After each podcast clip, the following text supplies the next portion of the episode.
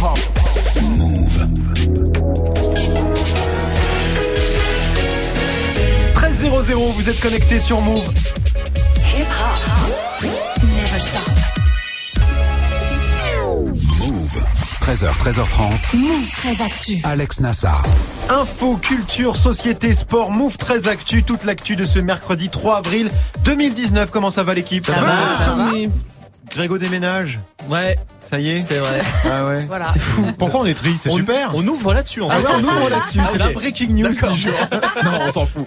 Move très actu en live à la radio bien sûr, mais aussi en vidéo sur YouTube. C'est presque aussi beau que la conférence de presse de Jean-Michel Aulas hier soir. Venez voir, hein, ça se passe sur la chaîne YouTube de Move. Au programme aujourd'hui, la story de Marion consacrée à l'agression transphobe qui agite les réseaux. Oui, c'était euh, à Paris dimanche, en place de la République. Une femme transgenre, Julia, a été frappée par une foule d'hommes, une agression qui a été filmée. Ce sera dans la story du jour. Guérin, t'as vu passer quoi toi? Des braquages ratés, des fruits et légumes nazis. Je sais, c'est un petit peu compliqué, mais ensuite Oui. je vais vous expliquer. Très bien, ce sera dans Move Presque Actu et dans tes Gossip Pop, Guérin. Retour hein, sur l'affaire Nipsey Hussle, le rappeur californien mort ce week-end suite à une fusillade. On en sait plus sur ce qui s'est passé. Ce sera en fin d'émission. Du sport, bien sûr, avec Grégo. Ça bouge autour du MMA en France. Ouais, la ministre des Sports Roxana Maracineanu s'est exprimée sur le sujet hier. Elle est favorable à la reconnaissance du MMA en France. Alors le chemin est encore un peu long, mais on est sur la bonne voie. Ce sera dans le Trash Talk. Manon est là aussi pour la hype du jour. Et la hype aujourd'hui, c'est les séries les plus populaires au monde sur les plateformes de VOD. C'est ça au monde, mais aussi en France, et sans surprise beaucoup bah, de séries Netflix. Et très étonnant, pas de Game of Thrones ni de Walking Dead, mais tu vas voir qu'il y a une explication assez logique. Les séries qui cartonnent le plus avec toi Manon et puis Yasmina nous rejoindra. Yasmina qui a rencontré Sydney, animateur mythique de l'émission culte HIP HOP qui passait hein, sur TF1 en 1984. Manon n'était pas né, bien sûr. Première émission de télé au monde consacrée à la culture hip-hop. Arte lui consacre carrément un documentaire à cette émission. Ce sera dans le reportage de Move 13 Actu. 13h, 13h30. Move très actu. Alex Nassar. On commence cette demi-heure d'infos avec la story de Move 13 Actu et l'histoire du jour. Marion, c'est une agression transphobe filmée à Paris. Oui, celle d'une femme transgenre, hein, Julia, 31 ans. La vidéo de son agression est devenue virale. Hein, plus d'un million cinq cent mille vues en quelques heures. Elle a été postée euh, par l'association SOS Homophobie, puis partagée des milliers de fois. On la voit euh, dans l'escalier menant au métro, hein, place de la République. La scène se passe dimanche 31 mars, lors de la manifestation hebdomadaire contre le système au pouvoir en Algérie. Et cette femme tente donc de se débattre en vain. Elle se fait insulter, toucher, puis littéralement frapper au corps et au visage par une foule d'hommes. Alors, je sais pas si vous l'avez vu, mais c'est très très violent. Il y a quelques personnes qui essayent de la protéger, mais rien n'y fait. hein. Ce sont donc des agents de la sûreté RATP qui viennent la chercher pour l'exfiltrer littéralement et l'amener en sécurité dans la station. D'ailleurs, elle a expliqué que l'agression a commencé bien avant la vidéo. hein. Oui, elle explique au Huffington Post ce qui s'est passé avant et après la vidéo. Alors juste avant, trois hommes lui ont bloqué le passage et l'un d'eux a lancé "Hey, mettez un homme." Elle raconte "Il m'a alors touché la poitrine en s'étonnant que j'ai effectivement des seins. J'ai dégagé, dégagé sa main, mais il a sorti son sexe et m'a demandé de lui faire du bien." Elle subit alors des insultes, une gifle et c'est là que commence euh, la vidéo. Ce qui se passe après n'est pas mieux puisque les agents RATP lui ont dit qu'elle aurait pas dû porter un short et que tout ça c'était un petit peu de sa faute. Alors Ouais. évidemment, elle a été traumatisée par cette agression, hein, mais elle a décidé de témoigner ici euh, sur RMC pour dénoncer ce que subissent les personnes trans. Les agressions envers la communauté LGBT, il y en a énormément. Et mon quotidien, c'est aussi ça. Voilà, je suis assailli dans la rue par des hommes qui se permettent de venir me voir en me sexualisant, en me traitant comme un objet, où j'ai des personnes qui veulent me faire des attouchements. Des agressions comme ça, malheureusement, il il y en a beaucoup. Et puis elle a un autre message aussi. hein. Oui, parce qu'elle a été choquée que certains récupèrent son histoire pour proférer des attaques racistes sur les Algériens. Ceux qui m'ont attaqué, dit-elle, sont surtout des ignorants. Ça n'a rien à voir avec leur origine. Effectivement, la transphobie n'a ni couleur ni pays. On est bien d'accord. Vous l'avez vu la vidéo, l'équipe, Manon? Bah ouais, je l'ai vu, c'est c'est c'est à ger- à gerber, C'est vraiment. c'est- c'est vraiment Ouais. Guérin. Mais je, je refuse de. C'est horrible. J'ai commencé à regarder, après ça m'a donné envie de frapper des trucs. Ouais, je l'ai vu scandaleux et forcelle parce que en plus elle, euh, elle garde la tête froide en disant euh, voilà je fais pas une généralité de tous les Algériens qui étaient là pour le truc et enfin force elle parce qu'il faut beaucoup de courage pour aussi euh, toute la journée euh, supporter tout ça quoi. Force à Julien, ce genre de comportement est parfaitement dégueulasse. On est bien d'accord. On continue avec la punchline du jour, Marion. Et elle est signée Abdelaziz Bouteflika parce que oui, cette fois, c'est fini. Après plus d'un mois de contestation, le président algérien a présenté hier sa démission au Conseil constitutionnel de son pays. Alors il a évidemment pas parlé, hein, mais il a écrit. Cette décision est destinée à contribuer à l'apaisement des cœurs et des esprits de mes compatriotes pour leur permettre de projeter ensemble l'Algérie vers l'avenir meilleur auquel ils aspirent légitimement. Voilà la fin de 20 ans de règne et 4 mandats présidentiels, hein, une fin provoquée directement euh, par l'armée, d'où la crainte de beaucoup d'observateurs hein, que la tête soit changée, mais pas l'intégralité du système qui gouverne depuis des dizaines d'années, système précisément dénoncé par les manifestants. Grande victoire quand même pour la démocratie, non, Guérin? Eh ben, euh, c'est pas encore, parce qu'on entend aussi beaucoup de réactions euh, de gens en Algérie c'est juste la première étape. Ouais. Euh, là, euh, maintenant, euh, on veut pas que ça devienne une dictature militaire, Mhm. donc ils restent quand même mobilisés. C'est la première étape vers Ouais. un mouvement qui doit qui doit être plus long et plus plus grand. On termine avec le chiffre du jour. qui concerne le réchauffement climatique, puisque tu sais, depuis la COP21, on nous dit qu'il faut absolument limiter le réchauffement à 1,5 degré d'ici 2100, sinon c'est la cata. Et ben, c'est déjà la cata au Canada, qui explose tous les compteurs, hein, d'après un rapport produit par le gouvernement canadien lui-même. La température moyenne a augmenté de 1,7 degré depuis 1948. Pour les autres pays, c'est 0,8 degré, ce qui veut dire que le Canada se réchauffe deux fois plus vite que tout le reste de la planète, et c'est pire dans les zones plus au nord, hein, vers le cercle polaire. Là, les températures ont augmenté de 2,3 degrés avec des conséquences qui sont déjà visibles. Hein. Fonte des glaces et inondations d'un côté, sécheresse et feux de forêt de l'autre. Une seule solution d'après les scientifiques, arrêter toutes les émissions de gaz à effet de serre. Autant dire que c'est plutôt mal barré. C'est mal barré Oui, c'est mal barré. En plus, une vidéo qui tourne là depuis quelques jours d'un bloc de glace qui tombe en Islande, Ouais. filmé par des touristes. C'est hyper impressionnant et, et de le voir, mais en fait, ça se passe tout le temps, quoi. Et ouais, c'est flippant, super flippant. On n'est pas dans la merde. Merci Marion, c'était la story du 3 avril 2019.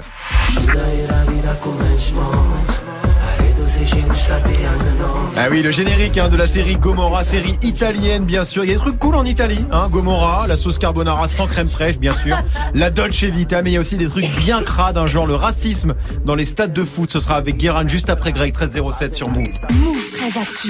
Jusqu'à 13h30. L'info Osef de Greg tous les jours, une info dont on se fout totalement. Mais une info quand même, qu'est-ce qui s'est passé de pas intéressant un 3 avril Grégo? Alors j'aurais pu vous parler du 3 avril 1973 puisque ce jour-là l'ingénieur de chez Motorola Martin Cooper passe un coup de fil depuis la 56e rue de New York. Ouais. Et bah c'est le tout premier appel depuis un téléphone portable. Ah c'est à cause ou grâce à lui ça, c'est grâce selon à en lui, fait. c'est lui qui a mis au point la technique, c'est lui qui est euh, euh, donné comme l'inventeur du téléphone mobile. Alors il faudra attendre 1983 avant que Motorola lance un téléphone dans le commerce Ouais. et 1991 pour le bebop en France. Oui, je m'en souviens dis donc. Tu t'en souviens toi, Ouais. ou toi t'es un ancien ouais, toi, tu te souviens du bebop Oh, j'avais 2-3 ans. Voilà. Je m'en souviens Ah un petit peu. un téléphone énorme, fallait se mettre sous une borne, euh, enfin voilà, c'est- ne mon marchait pas bien. avait ça, je crois. Eh ben, il était déjà dans le turfu, ton père, Ah, même, bebop. était hein. Enfin, en tout cas, évidemment, tout ça a bien changé euh, depuis 3 avril 2010. C'est aussi le lancement du tout premier iPad. Donc voilà, date Ah, d'accord. technologique. Date, euh, date geek. Date geek Ouais. et date très importante évidemment. Moi je préfère va- vous parler du 3 avril 2019, c'est-à-dire aujourd'hui, puisque vous autour de la table vous vous en foutez et tu l'as dit. Pareil pour les gens qui n'ont pas de cœur, mais aujourd'hui je déménage et j'ai Oh besoin merde, de en plus bras. je l'ai spoilé quoi. J'ai besoin de bras, non. 01 45 24 20 20 pour donner un petit coup de main dans le 92. Mais tu te rends compte que les gens vont appeler. Je fournis Oui. les bières avec modération, hein, donc euh, Tu fournis les bières avec modération et quoi d'autre? Eh ben c'est tout, c'est déjà pas mal. Et c'est dans quelle région que ça se Et passe que- L'opportunité de me rencontrer s'il y a des Gregors qui euh, sont dans le coin. Et des cookies aussi. Et des cookies peut-être, pourquoi pas. Bon bah voilà, le Donc, message est passé. Si vous voulez filer un coup de main à Et- Grégo, Tu vas te faire cambrioler, frère. Pas donner l'adresse. hein. il fournit les bières avec modération et les cookies. On va voir s'il y a des appels. Tu sais quoi? On va, on va 01 voir. 45 24 20 20 On on va vous voir. attend. Vraiment, si les gens appellent, t'es dans la merde. Hein. Il faut, Euh, là, il y en a pas, d'eux. hein. Là, il y en a pas pour le moment. Bon, c'est que les gens s'en foutent. Merci Greg, on te retrouve pour le trash talk consacré au MMA. Le Mixed Martial Arts qui cartonne partout dans le monde est encore interdit en France. Euh, je l'ai bien fait le pourtant. mixed, Le quoi Mixed Martial Arts. mixed, mixed. Bah, c'est pas pour rien Mixed. qu'on dit MMA en même C'est temps. pas un hein. qui s'appelle Martial, hein, ça n'a rien à voir avec le prénom Martial. Bref. Bon, en tout cas, pour l'instant, c'est encore interdit en France, mais ça pourrait changer puisque la ministre des Sports l'a dit hier. Elle n'est pas contre la reconnaissance du sport préféré de Bouba et Caris. Ce sera dans le trash talk dans quelques minutes. Merci Greg. Move très actu. Alex Nassar. Move. 13.09 sur Move, c'est l'heure de Move presque actu, les infos presque essentielles du jour, presque décryptées par Guérin.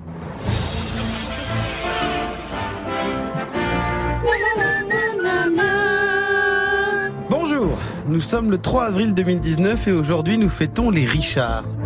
Et les Richards c'est un peu particulier dans le game des prénoms parce qu'en général quand tu dis Richard, tu penses à quoi? Tu penses à un gars de 57 ans qui porte des costards un peu trop grands Hmm. que tu vois dans le journal de France 3, genre euh, Richard Frachon, président euh, du conseil général d'un département qui fait pas bander euh, de type Eure-et-Loire.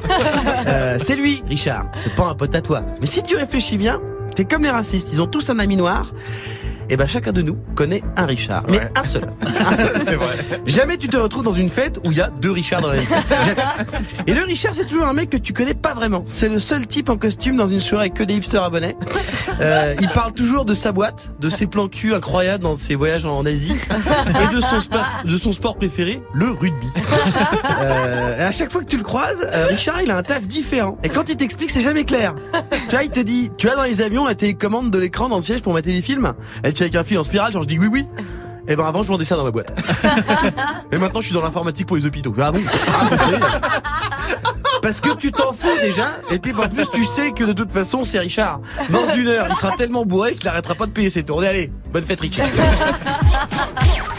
On commence avec encore un scandale de racisme dans le foot italien. Hier soir, la Juventus de Turin jouait contre Cagliari. Le jeune prodige italien de la Juve, Moïse Kean, a marqué le but du 2-0 et a célébré immobile devant la tribune euh, des adversaires qui se sont mis à faire des cris de singe parce que euh, Moïse est noir et que les supporters, eux, sont ce qu'on appelle en termes techniques euh, des connards Euh, ou des racistes au choix. Au choix. Euh, et à la fin du match, Leonardo Bonucci, le coéquipier de Moïse Kean, a condamné les cris racistes en ajoutant que c'était un peu aussi de la faute de Moïse qui aurait scandale. pas dû provoquer euh, le public. Donc les torts étaient partagés à 50-50, sauf qu'il a rien fait. Euh, il est juste noir, lui. C'est comme mettre la main au cul d'une femme et quand elle s'énerve, fait bah un peu de ta faute puisque tu possèdes un cul. Donc, euh, donc Leonardo, sache que si tu te fais défoncer sur les réseaux pour ta connerie, là par contre, ça sera 100% de ta faute à toi. Et en l'occurrence, il se fait défoncer. Il y avait Ouais. aussi Blaise Matuidi hein, qui était venu célébrer avec lui, euh, qui, euh, qui a pris cher euh, dans le stade hier. On continue avec Auchan hein, qui s'excuse de vendre des produits racistes, décidément. Alors dans leur magasin euh, en Pologne, les magasins Auchan vendaient euh, des sacs bananes Ouais. avec une croix gammée dessus. Auchan a dit que c'était de la négligence, ils n'ont pas fait gaffe et ils ont tout de suite cessé de bosser avec ce fournisseur quand ils se sont rendus compte. Alors, moi je veux bien les croire, j'ai regardé, j'ai vu, il y a plein de motifs euh, différents sur le produit et en plus j'imagine que traquer les nazis, euh, c'est pas le premier objectif du rayon maroquinerie. en revanche, l'autre question c'est, imagine le profil Tinder des gens qui achetaient des sacs bananes nazis. Salut, moi c'est Gilou, euh, j'aime le nazisme, mais pas trop déformer mes poches. c'est chelou, c'est chelou, c'est chelou. Et on termine avec les champions du jour. Très beau niveau aujourd'hui, à Latte, à côté de Montpellier, des malandrins sont rentrés dans une boutique. Dans le but de la cambrioler.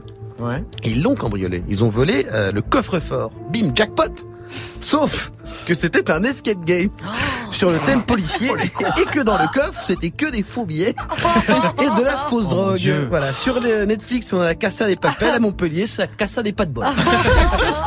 Merci beaucoup, Guérin. Et en plus, c'est vrai. Oui, bien sûr. C'est ouf. On te retrouve en fin d'émission, Guérin, hein, pour les Gossip Pop. On en sait plus sur la mort de Nipsey Hussle, 13-13 sur Move. Alex Nassar. Move très actu. Yasmina nous a rejoint. Coucou Yasminouche. Salut les loulous Comment ça va Bah ça va et vous Bah ça va super. Yasmina, la grande copine des stars. T'as capté qui cette semaine Un rappeur Alors un- non, mais une légende du hip-hop, le tout premier à avoir parlé de rap à la télé en France et dans le monde d'ailleurs, c'était en 1984 sur TF1.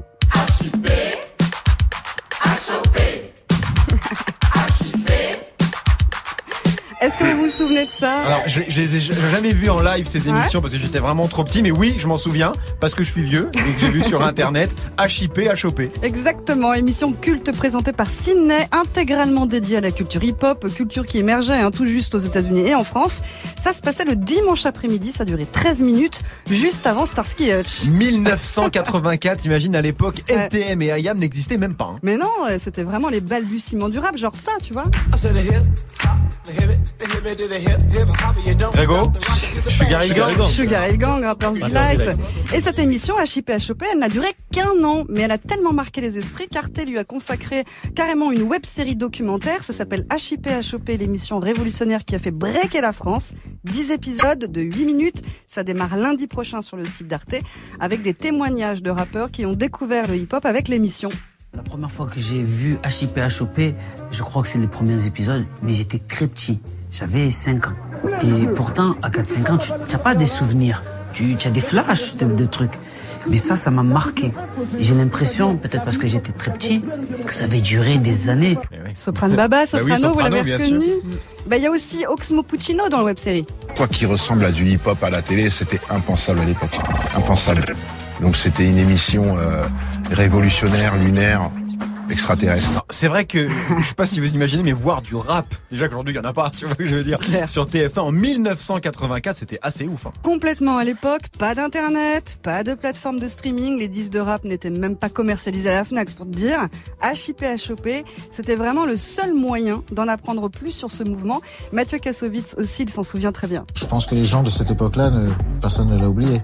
Maintenant, c'est vrai que ça, ça, ça m'intéressait à l'époque. C'est ça qui rendait l'émission encore plus incroyable, c'est que ça m'intéressait à l'époque qu'un petit groupe, mais ceux qui ont vraiment compris que ça, que ça, ça allait rester, euh, personne n'oubliera cette émission. Alors, en seulement un an, hein, HIP HOP a traumatisé toute une génération. C'est un peu grâce à cette émission qu'on a une scène rap aussi fat en France. Hein. Carrément, et le maître de cérémonie de l'émission, hein, c'était Sidney, danseur, DJ, musicien, aussi chanteur, et à l'époque il avait 29 ans. fallait apprendre aux Français à, à danser. J'avais pas le droit de dire des mots anglais. On a créé donc euh, la leçon et puis le battle. Donc c'était le défi. Quand je rappais, il fallait que je rappe en français et j'étais le premier aussi à rapper en français parce que fallait que je dise ça avec du flow un petit peu et expliquer comment on danse. Je sais que tu peux, je sais que tu le sens, que tu as ça dans le sang. Tu bouges ton poignet, tu casses le coude, tu relèves l'épaule et tu. Voilà, c'était un peu comme ça, c'était basique, on va dire. La science n'était pas dans le rap. La science, là, était de, pouvoir leur montrer. Il y a un côté ludique et sympathique. Il y a des mots, qui, des slogans qui sont restés. La marche arrière, tu peux la faire. La marche arrière, arrière, tu peux la faire. Parce que Sydney, c'est vrai, il rappait pendant l'émission. hein. Ouais, et d'ailleurs il disait bonjour comme ça. Bonjour les frères et sœurs. Comme je vous l'ai toujours répété, le hip-hop, c'est pas une mode, c'est un phénomène.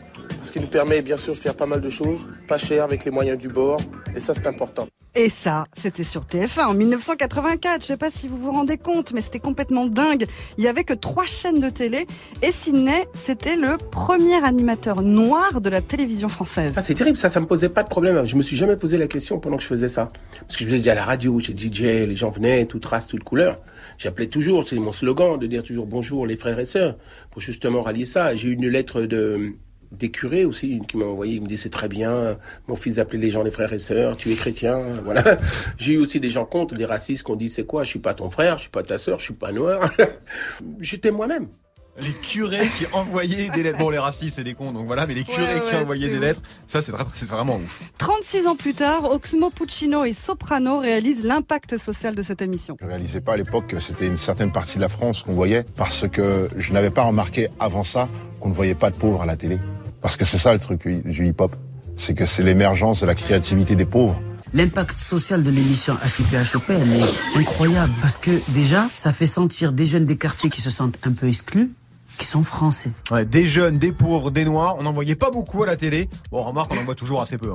Bah, Bah bah, oui. Non, mais c'est vrai, N'empêche C'est que- pas faux. C'est pour ça qu'il y a les gilets jaunes qu'on Ouais. voit. On voit des jeunes et des gens qui sont euh, dans la mer. Dans la neige, Ouais. c'est ça. ouais. En tout cas, dans HIP HOP, t'avais des jeunes danseurs de toutes les couleurs qui venaient de partout en France. Joe Star, par exemple, tu sais, il a fait ses débuts là-bas. Mhm. Il y avait aussi des invités, Africa Bambata, Herbie Hancock. Et même elle, elle est venue. Cindy Lauper. Très fan, j'étais sûr. Madonna, c'était sa première télé. Elle voulait. Elle voulait danser, faire ses télés avec ses crucifix, presque en soutien-gorge. À l'époque, on disait, mais attends, elle peut pas danser en sous-vêtements. Euh, Elle faisait partie de tous les crews, de, de tous les rappeurs de New York. C'est la copine des copains. Alors, voilà. Et on a fait Madonna. On savait pas non plus qu'elle allait devenir de big, big stars.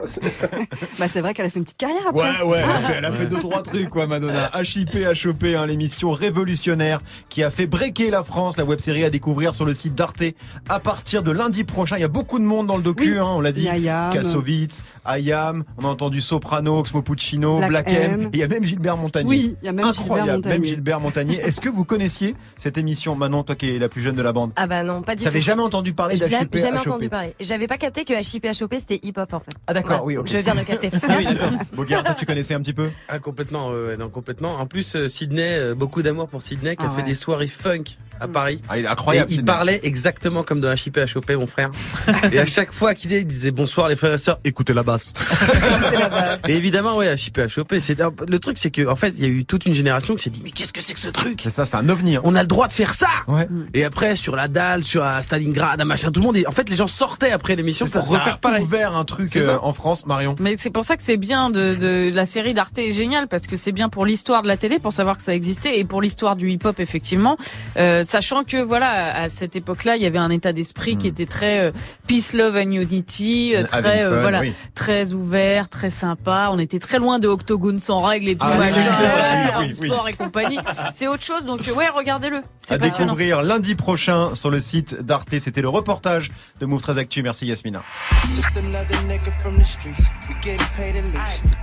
Question number one, Nipsey Hussle featuring Snoop Dogg, un Nipsey Hussle rappeur de LA mort dimanche à l'âge de 33 ans suite à une fusillade. Après l'émotion, place à l'enquête. Qui a tué Nipsey et surtout pourquoi? Ce sera avec Guérin dans moins de 10 minutes. 13-20 sur Move. Move très actu. Jusqu'à 13h30. Move. Le trash talk de Move 13 Actu, la seule chronique sportive qui ne parle pas de sport. Aujourd'hui, Greg, ça bouge du côté du MMA. Le MMA, le Mixed Martial Arts. Quelle catastrophe. Là, j'ai forcé, j'avoue. Le MMA, discipline qui réunit plusieurs sports de combat, judo, jujitsu, karaté, lutte, boxe thaï, ça cartonne dans le monde entier, notamment grâce à l'UFC, euh, l'Ultimate Fighting Championship. C'est un peu l'équivalent de la NBA hein, pour le MMA. Des stars à gogo, Conor McGregor bien sûr, mais aussi Khabib euh, Nurmagomedov. On peut aussi citer euh, le franco-camerounais Francis Ngannou, alias The Best. Euh, 16 combats, 13 victoires. Le souci, c'est que pour le moment, en France, eh ben, le MMA est illégal. Alors, c'est quoi le souci en France? Le tuto Grégo. C'est Évidemment. le tuto Grégo. Évidemment. Salut à tous les amis. Pour ceux qui me connaissent pas, vos grands-mères les sandales, qui mangent des mandales. Alors, on est dans le brief, on est dans ça glisse, ça glisse, ça glisse. Deux soucis majeurs pour le MMA en France. Ça ne se passe pas sur un ring ou un tapis, euh, mais dans une cage et on peut porter des coups à un combattant au sol, ce qui est interdit euh, chez nous. Le problème, c'est que malgré l'interdiction, euh, le MMA est quand même pratiqué, mais dans la semi-clandestinité du coup. Euh, certains clubs d'arts martiaux ont ouvert des sections de MMA pour de la pratique en loisir sur un tapis. Il existe même la MMA Factory à Paris où les champions français s'entraînent. De 10 enfants licenciés il y a 3 ans, ils sont passés à 200 aujourd'hui. La France est l'un des derniers pays au monde où le MMA est interdit, avec notamment la Norvège ou encore la Thaïlande. Et là, ça pourrait enfin changer. Oui, grâce à une annonce faite hier par Roxana Maracineanu, la ministre des Sports. Elle était euh, l'invitée de la matinale de RMC Sport News. Aujourd'hui, euh, on a aussi envie de réglementer pour pouvoir avoir un œil sur cette discipline, puisque c'est un sport de combat. Donc ça y est, le MMA va être légalisé. Alors c'est un peu plus compliqué que ça. Elle a juste dit qu'elle avait envie d'encadrer le truc, Ouais. de réglementer. Donc qui dit réglementer euh, dit finalement reconnaissance, mais c'est un premier pas pour que les éducateurs soient formés et diplômés surtout, et qu'il n'y ait pas de salle clandestine. Alors l'idée, c'est que le MMA devienne un vrai sport de combat, euh, comme la, la boxe ou le karaté, quoi. Voilà, c'est ça, mais c'est pas encore gagné. Pour le moment, déjà, hors de question de créer une fédération française de MMA. Euh, On a lancé ce qu'on appelle un, un appel à manifestation d'intérêt, euh, où les, les fédérations vont se proposer exactement pour les pour l'accueillir. Du Dans coup, un deuxième la, temps. la compétition au niveau euh, national pourrait être euh, légalisée si toutefois effectivement des fédérations se, se proposent et que le mariage arrive à bien se se faire entre euh, les fédérations. Alors le problème, c'est que les fédérations, elles ont pas super envie en fait. hein. Eh ben non, parce que le MMA, ça leur pique des licenciés. En tout cas, Eh c'est oui. elles qui le disent. L'autre On parle de souci- quelle fédération d'ailleurs Eh ben surtout judo. Hein. C'est Ils sont- judo. ils Surtout sont judo. Surtout pas judo, du tout ouais. pour.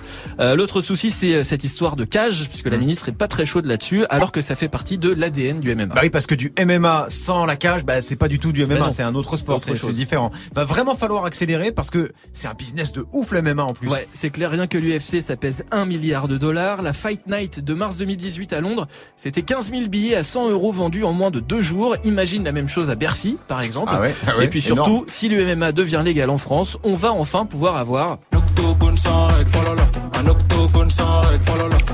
Mais du coup, avec quelques petites règles.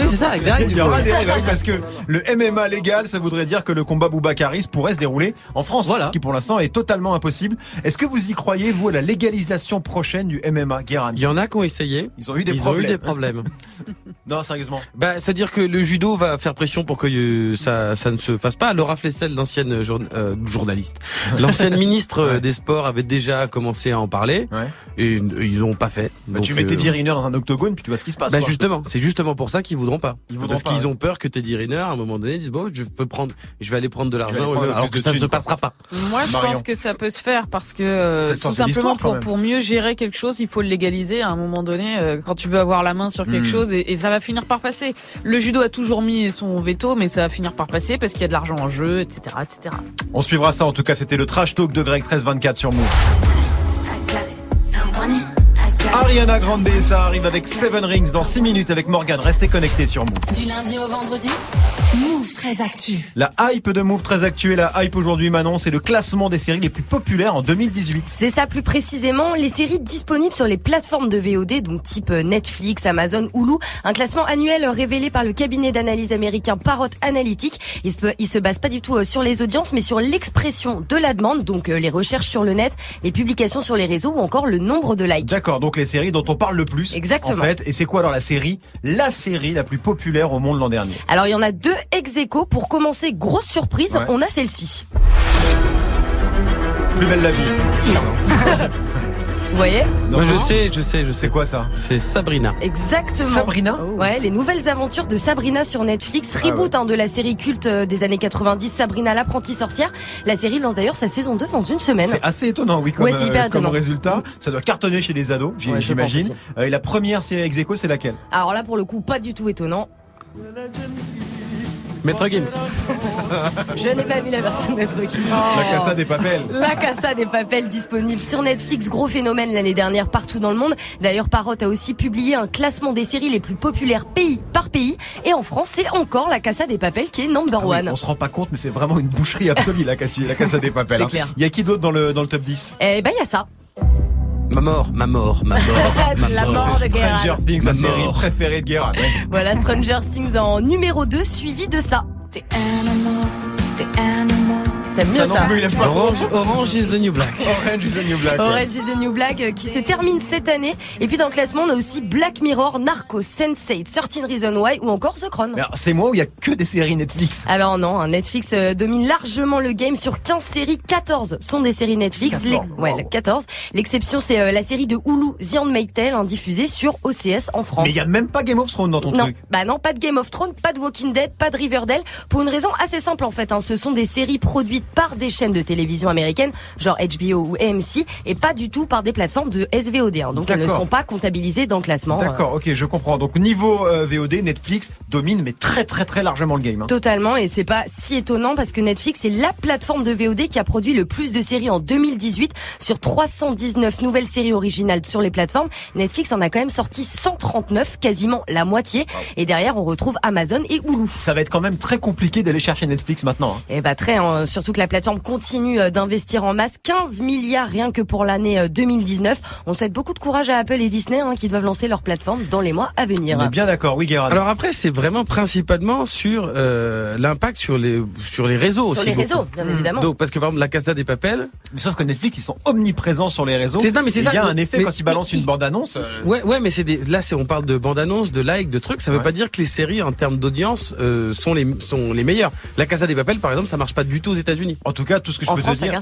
En France, ça Oui, cartonne. non, mais en Europe, France, ça en France, marche mais je veux dire, mondia- c'est une plateforme aujourd'hui, dès que tu parles d'une série à quelqu'un, il te répond est-ce que c'est sur Netflix? C'est ça. Ah, C'est non, je- devenu un truc. Le fait qu'il se, soit monopole, que le monopole soit sur la, parce que de toute façon ils produisent quasiment toutes les séries et tout, mais après c'est vrai que là c'est vraiment aussi beaucoup sur le le l'impact euh, réseau. Bah, bien sur sûr. la hype. Ouais. Bah, ça Plus- tombe Mais bien, après, les plateformes communiquent aussi très rarement sur leurs audiences. Netflix Bah, communique Netflix pas, communique rien. Amazon ou Hulu pareil, donc euh, voilà.